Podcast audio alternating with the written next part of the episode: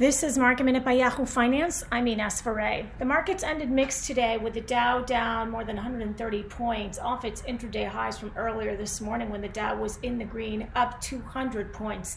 Alphabet ended the session in the red. Google experienced worldwide workspace outages. Some of the movie and entertainment stocks were also in red territory today as AMC was at its lowest level since late November.